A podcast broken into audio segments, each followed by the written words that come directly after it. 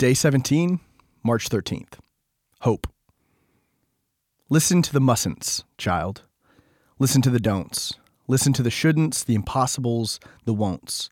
Listen to the never haves, then listen close to me.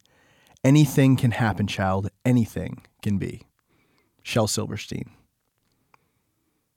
In Genesis chapter 24, Abraham is an old man worrying about the future. He sends a trusted servant back to his homeland to find a wife for his son Isaac. His servant arrives in Nahor and prays that God will show him the right woman by having her come and draw water from a well, and offer to draw water for his camels as well. Uh, but before finishing his prayer, a young woman named Rebecca comes to the well and does exactly as he had prayed.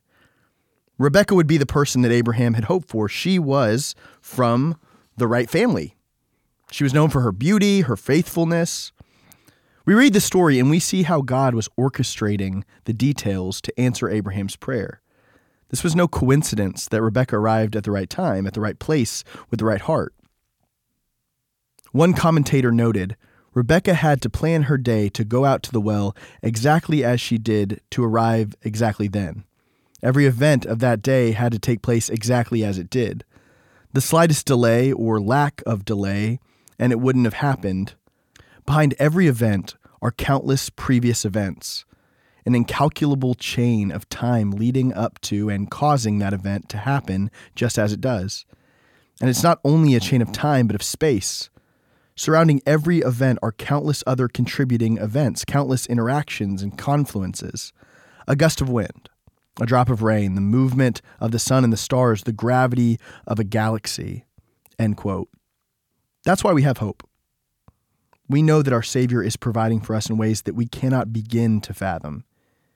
Even as we pray, a chain of events are taking place that will converge to answer our prayers. That's why we affirm with Paul, quote, we know that in all things God works for the good of those who love him, who have been called according to his purpose. Romans 8:28. We hope because we trust that the God who created the universe is at work directing, coordinating, and moving events for our good. So in times of trouble when the future is uncertain, when we feel stuck and don't know what to do, take a deep breath and remember the source of our hope. There's more going on than ever meets the eye. God loves us with a love that is greater than time and space.